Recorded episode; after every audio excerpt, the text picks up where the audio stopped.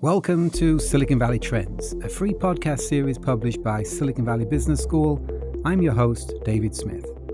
At Silicon Valley Business School, we provide affordable, real world online business education to everyone, everywhere, and guide entrepreneurs towards success with their startup ventures. Today, we're talking about company formation and the founding team. This is part of the Startup Journey series of podcasts dealing with assembling a winning team and you'll find more on this in the entrepreneurship course on the Silicon Valley Business School website. And also, the business organizations course digs into details about company formations as well. Now, let's talk to Mark Cameron White, who represents entrepreneurs, forms startups, has closed more than 500 venture capital financings for startups and 200 mergers and acquisitions if I came in your office as a as just a sole entrepreneur and I was looking to form a company and ideally looking to raise finance and sell this company, uh, how would you advise that we set this company up? Uh, so, if you're going to raise money, Dave, you've got to be a Delaware uh, C corporation. Um, you could be a limited liability company as well. It doesn't uh, the LLC structure doesn't uh, scale well for institutional investors? Um, you didn't ask that question, but uh, just um, worth uh, right. worth mentioning. So the classic way to do this is you would set up a Delaware C corporation. You would then qualify the business uh, uh, in the state in which you actually conduct operations. Uh, so you, you, don't have to physically be in Delaware to be a Delaware uh, C corporation. The, way, the reason you'd be in Delaware is because the fiduciary uh, laws that relate to decisions made by officers and directors and fiduciaries of the company that affect minority stockholders is way more forgiving in Delaware than uh, other states. Uh, Delaware applies a standard called the business judgment rule to assess whether decisions made by fiduciaries is in the best interest of minority stockholders. Other states, such as California, apply a different standard. Uh, courts uh, in California determine whether or not something is fair, just, and reasonable, which is the legal standard fair, just, and reasonable which gives a jury or a court discretion to second guess what officers and directors do on the conduct of uh, the operations of a company and how that affects minority stockholders.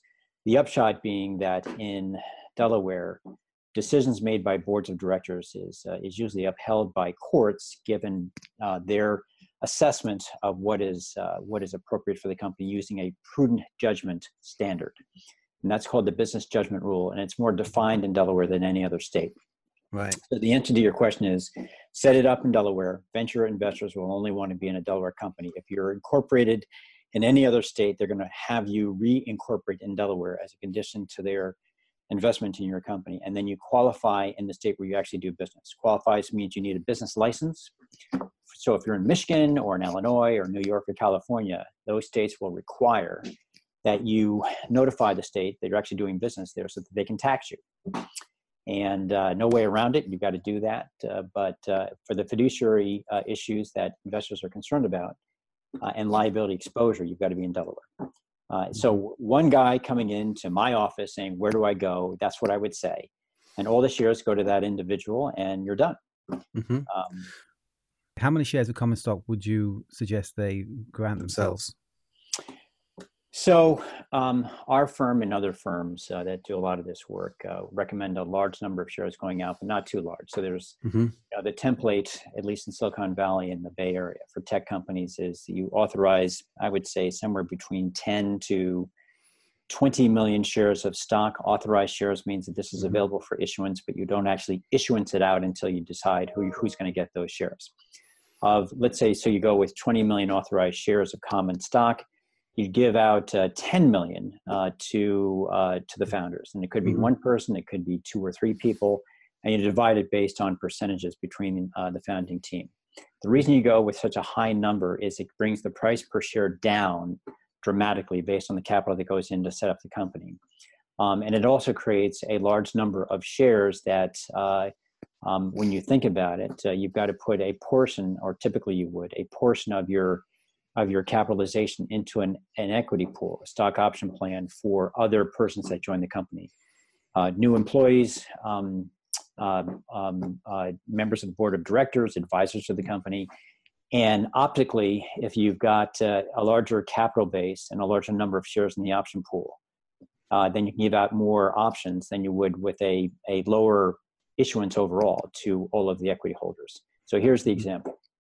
If you said you gave out, uh, you wanted to split the ownership, let's say, uh, uh, 15% to an option pool and 85% to the founders and other uh, early uh, uh, key people in the company, then 15% of, of a million shares outstanding is 150,000 options.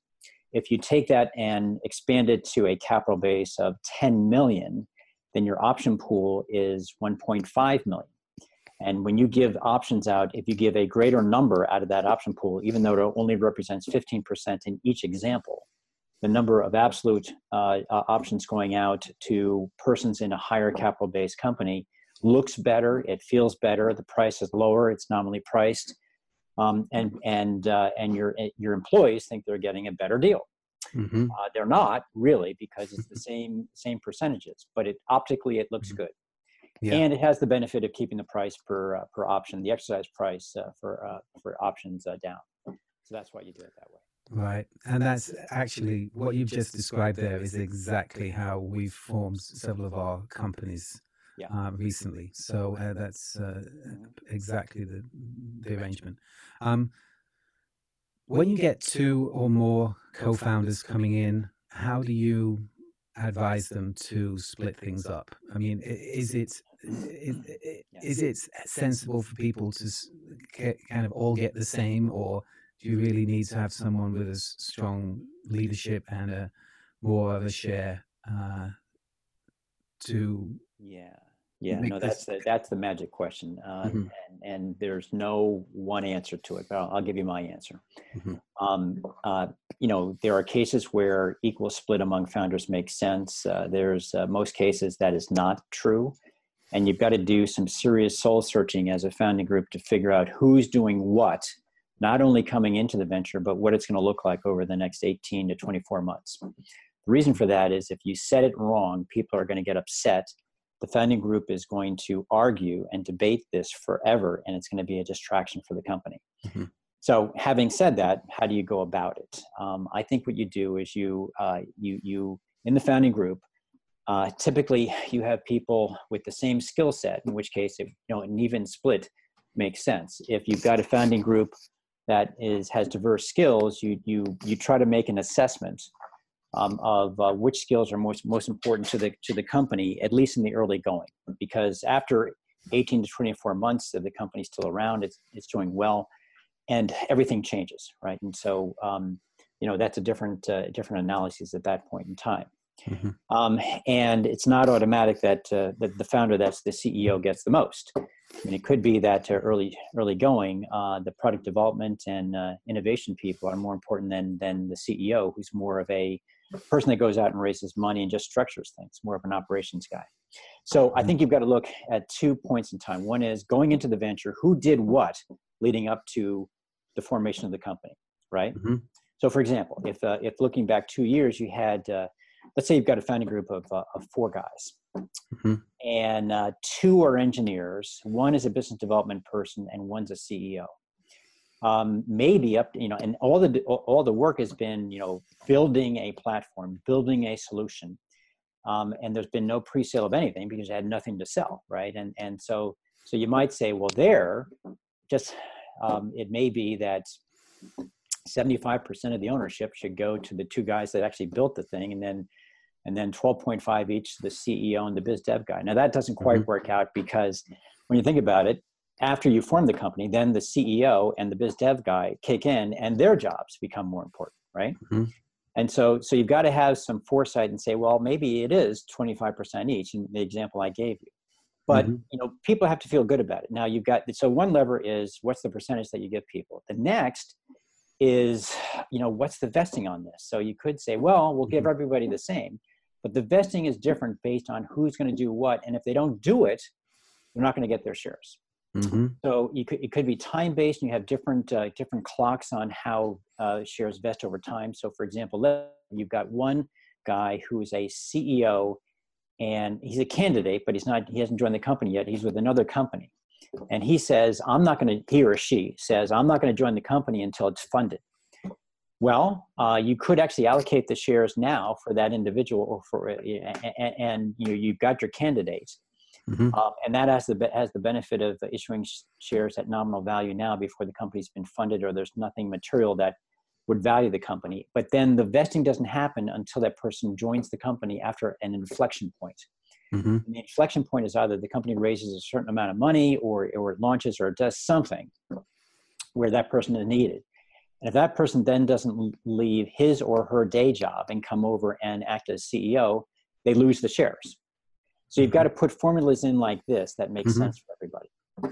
Right. So it all has to be customized for each person. What it pretty much is. There's, there's, there's right. no cookbook recipe that says, well, this is the standard in Silicon Valley and everybody follows it. And if you don't do this, you know, you're doing it wrong. That's not the right. case. I mean, there right. are standards. You start from that.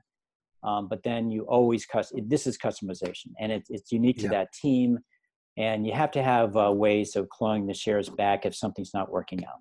All right. You know, so so yeah, we could talk about that if you want. But yeah, okay. Um, what's maybe in the context of this 83B election? Um, could you want to explain to me what what that is and why it matters? Sure. So, uh, Section 83 of the Internal Revenue Code um, uh, relates to uh, uh really tax on uh, property that is contingent, meaning it's not actually um, it's not actually in the hands of the holder uh, and and subject to some events that could cause it not to not to remain in the ownership of that individual. Um, and and the way the way the tax code works is if somebody receives property, they are taxed on the receipt of that property on its fair value when received. Um, and the property has to be non contingent, meaning there aren't conditions to receiving total ownership of that property. Vesting stock is non contingent property.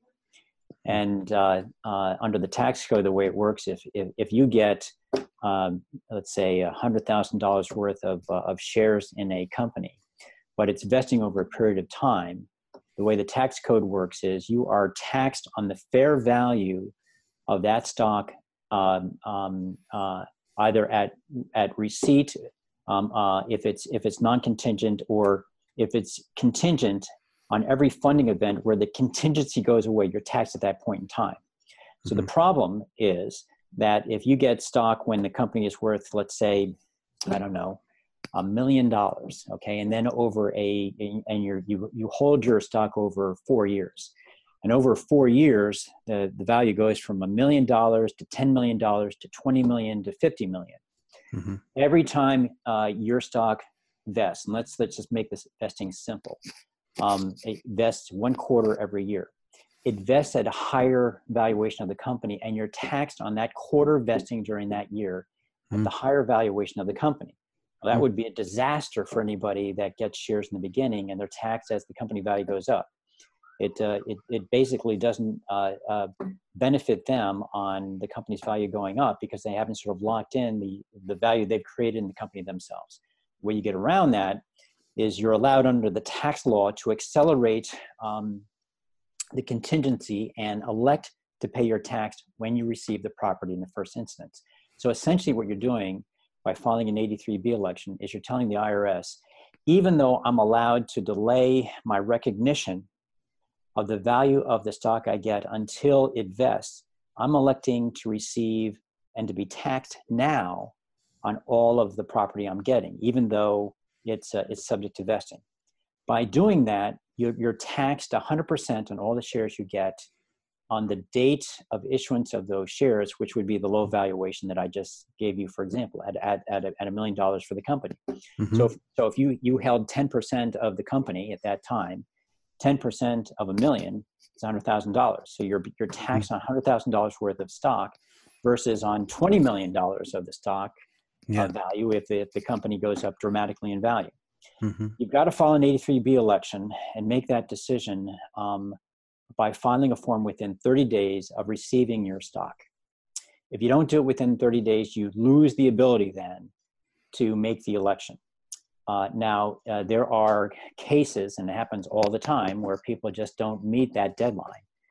and there are fixes and ways to get around that which are somewhat awkward and you know but you can do it uh, but it's kind of an embarrassment to miss that election in a window and you don't make the election so uh, it is critical uh, for uh, for founders of companies uh, for uh, or, you know anyone receiving an, an, equity right in the company to file that 83b if you get stock now mm-hmm. an 83b relates to property that is stock an option is not deemed to be property because an option itself is a contractual right to receive stock when you exercise. So you don't file an 83B election when you get an option, a vesting option. If and when you exercise that option and there is vesting that remains on shares that, uh, uh, that uh, you received on the exercise of the option, then you would file an 83B election. It is the case with most companies that they don't allow you to exercise uh, an option for shares until that option is vested. So the shares you get would be fully vested and you don't have to file an 83B.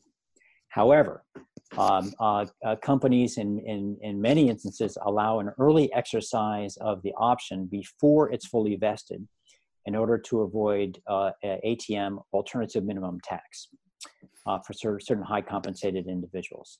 Um, and so that early exercise allows you to get all the shares before the option has vested, but the outstanding vesting requirements on the option then transfer over to the stock, and it then becomes vesting stock. And in that instance, you've got to file an 83B election on the exercise. So you've got to be uh, uh, acutely aware of this requirement when you get uh, when you get stock. Yeah, and who um, who typically is responsible for filing the 83B? Would it be the accountant or the the, the lawyer or the individual themselves? So, you know, a, good question. I know because we failed to uh, uh, once in a previous company before we had you as our lawyer. We failed to file the 83B, and we thought it was the lawyer's fault. He didn't think it was his fault. No, one, everyone was pointing fingers at everybody else. Finger. Yeah. Uh, so, yeah. so you've got to you've got to basically make that clear uh, among uh, the participants at the outset. Uh, mm-hmm you know most firms don't like to take responsibility for it because it's, it's a it's a malpractice and liability for them so what they say is well we'll give you the 83b election we'll tell you to file it but you file it. And if you don't file it then it's your problem. Now our firm we take responsibility for that because all the time we have uh, founders that just they just miss it right? And mm-hmm. shame on us if we don't file it on behalf of the uh, of the company. And even actually quite honestly the, re- the, the the reality is even if we don't take responsibility for it or a firm doesn't and there's a financing and the investors want to do their diligence and find out that a founder has not uh, uh, filed the 83b election when he or she should have. Uh, it becomes a real problem for everybody. And and and the law firms you know is deemed to be responsible anyway because they should have told these guys or forced them one way or the other to file the 83b so we recognize the reality of that. And hmm. our firm we we just take responsibility for it. It's, it's automatic. Mm-hmm. we just do it. Yeah. Yeah all right. Well thanks very much but mark. I know you're busy. Um if it's okay we'll call you in future with other questions and uh, really appreciate your help here. Okay dave. Sounds great. Good All talking right. to you. Thanks. The latest startups I've formed myself have been Delaware corporations, created to the Silicon Valley formula with 20 million shares of authorized share capital.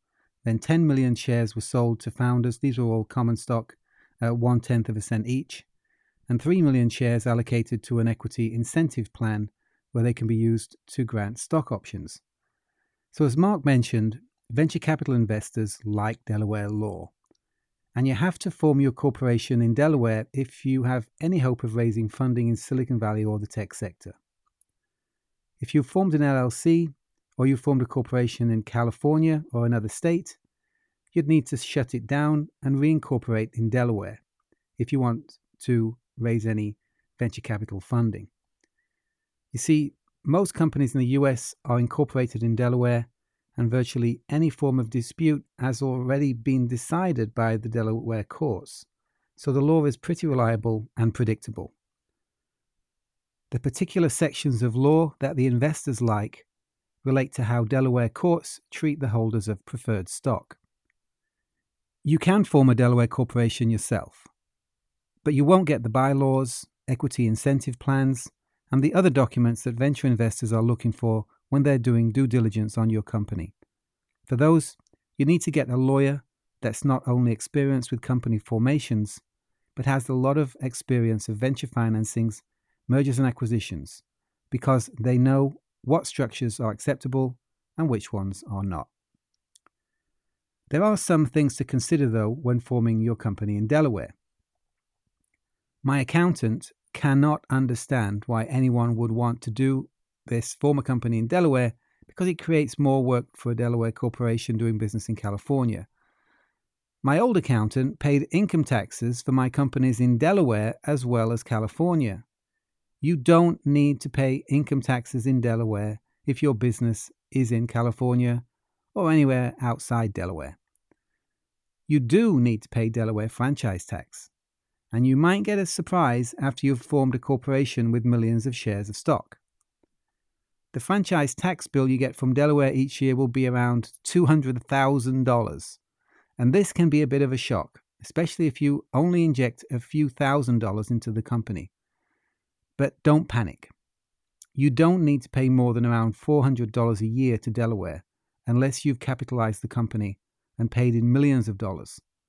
Delaware has two alternative ways of calculating your annual franchise tax. One is based on the number of shares you've issued, and the other is based on the capitalization. So if you capitalize a company with only a few thousand dollars to get it started, your franchise tax will be about $400 a year.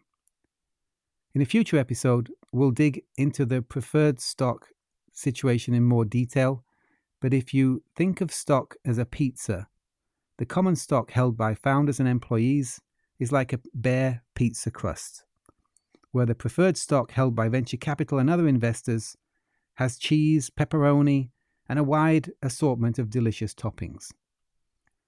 Delaware courts have been very supportive of preferred stockholders, so that's where the investors get their insistence that companies are incorporated in Delaware. Now, Mark cannot discuss his clients, there's a confidentiality relationship between them. But one of the companies his law firm formed was Tesla Motors. And according to an article by Wired magazine, Martin Eberhard, a founder of Tesla, sued Elon Musk in 2009 for claiming that he was the founder of Tesla.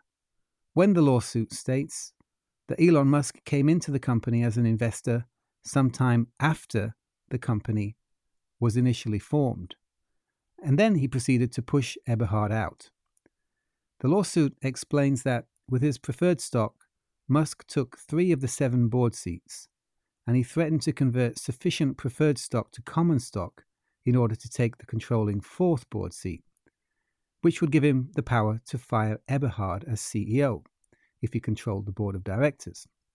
Because the board of directors is elected by the shareholders, the board acts as a board. It has the power to hire and fire the CEO and actually has legal responsibility for running the company.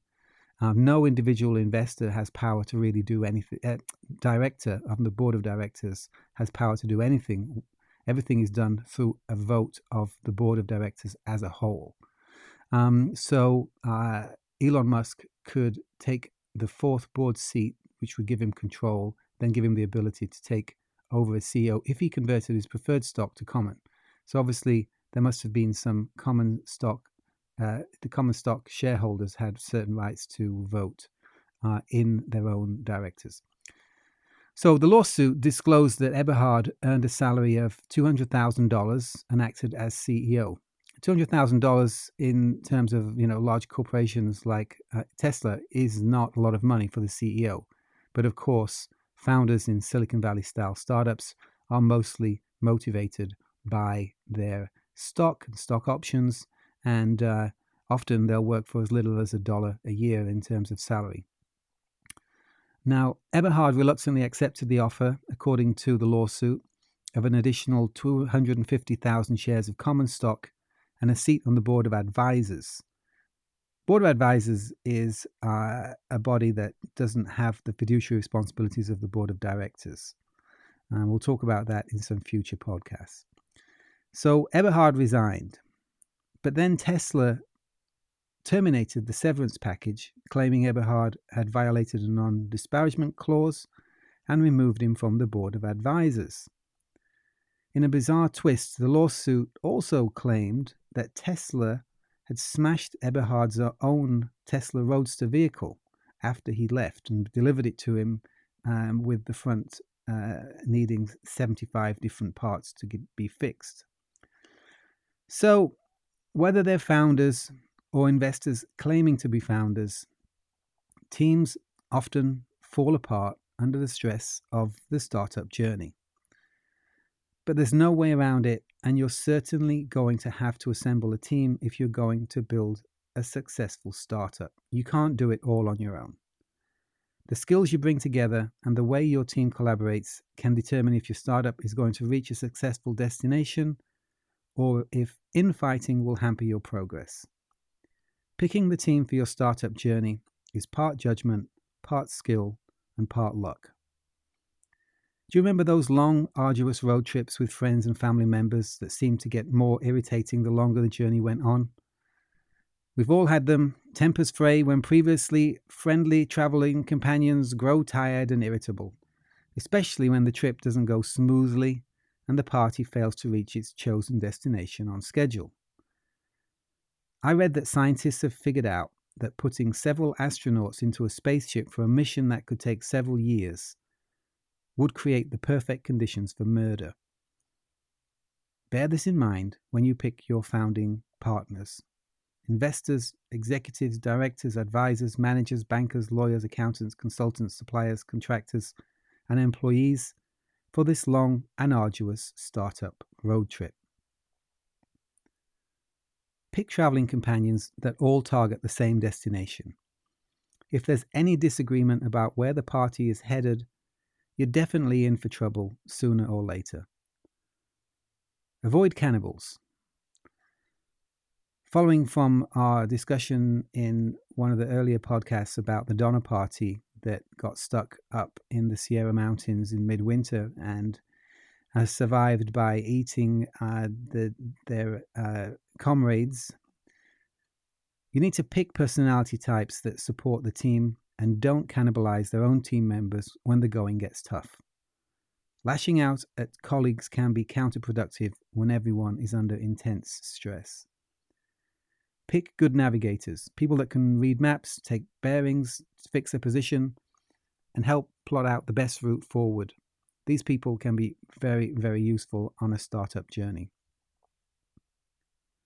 You want to avoid traveling companions that are looking for a chauffeur driven limo service. You want candidates that are prepared to walk, run, climb, jump, scramble, do whatever it takes to make progress on the journey. Pick team members that can help identify the provisions the team's going to need and then help gather them together.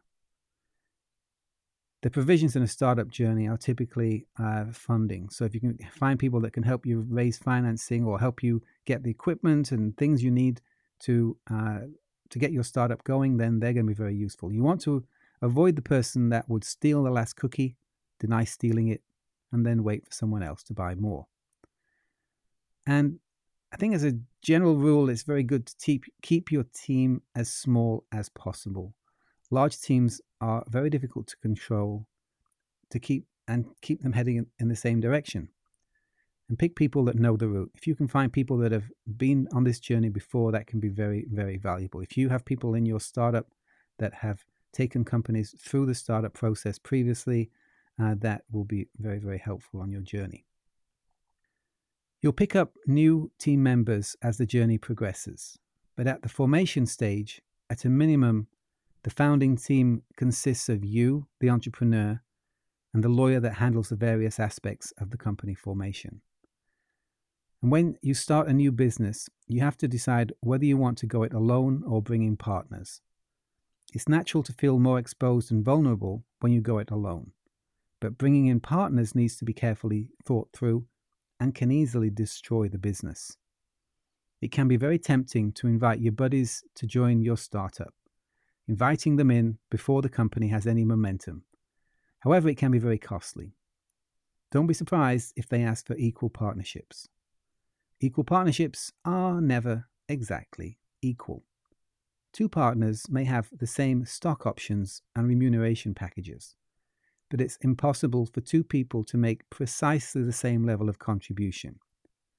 One partner is sure to make more, do more work, and take more responsibility than the other.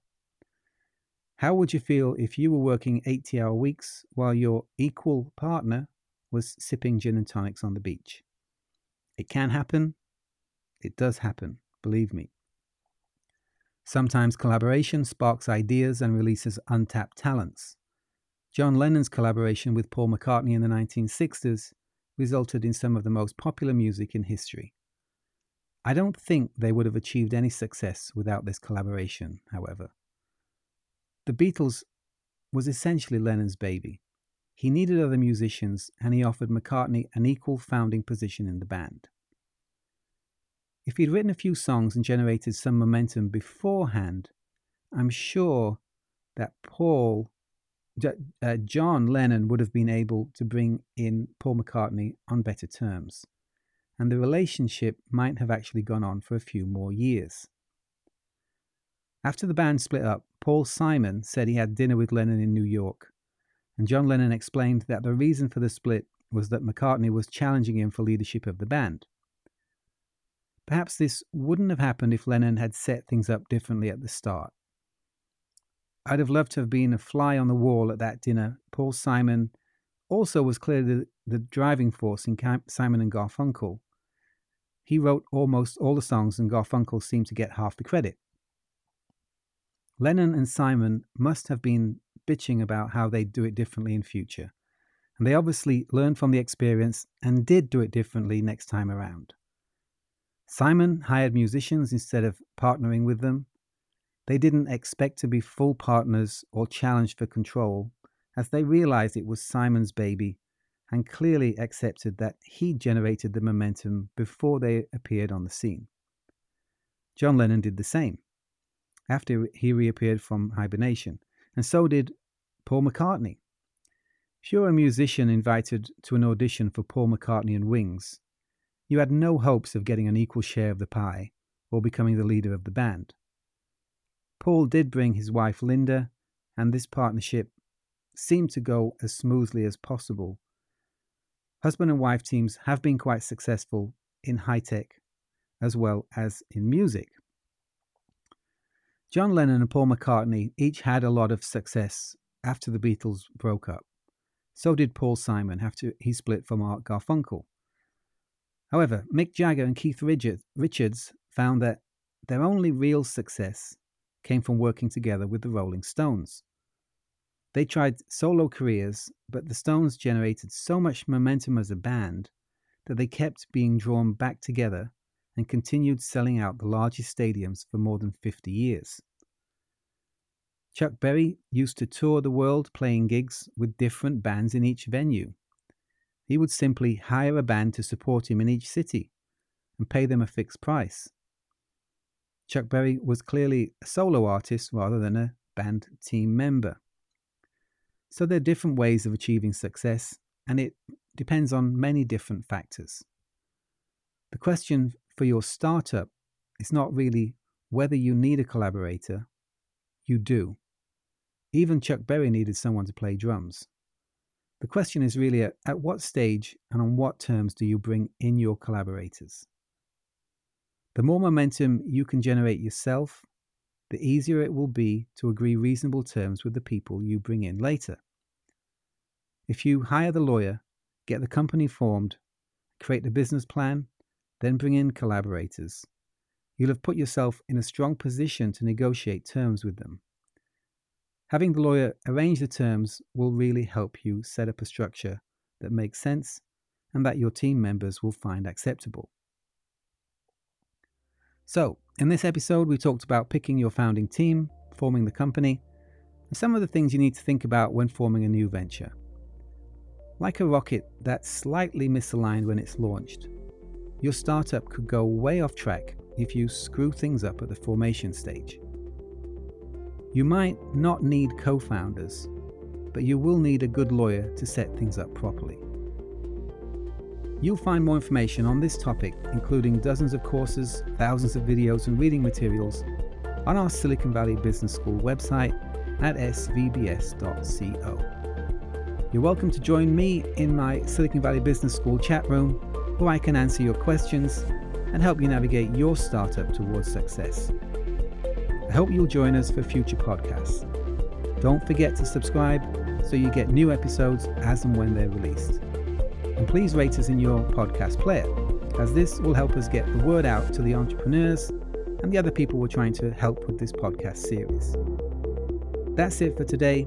Hope you tune in to the next Silicon Valley Trends, the podcast for innovators and entrepreneurs.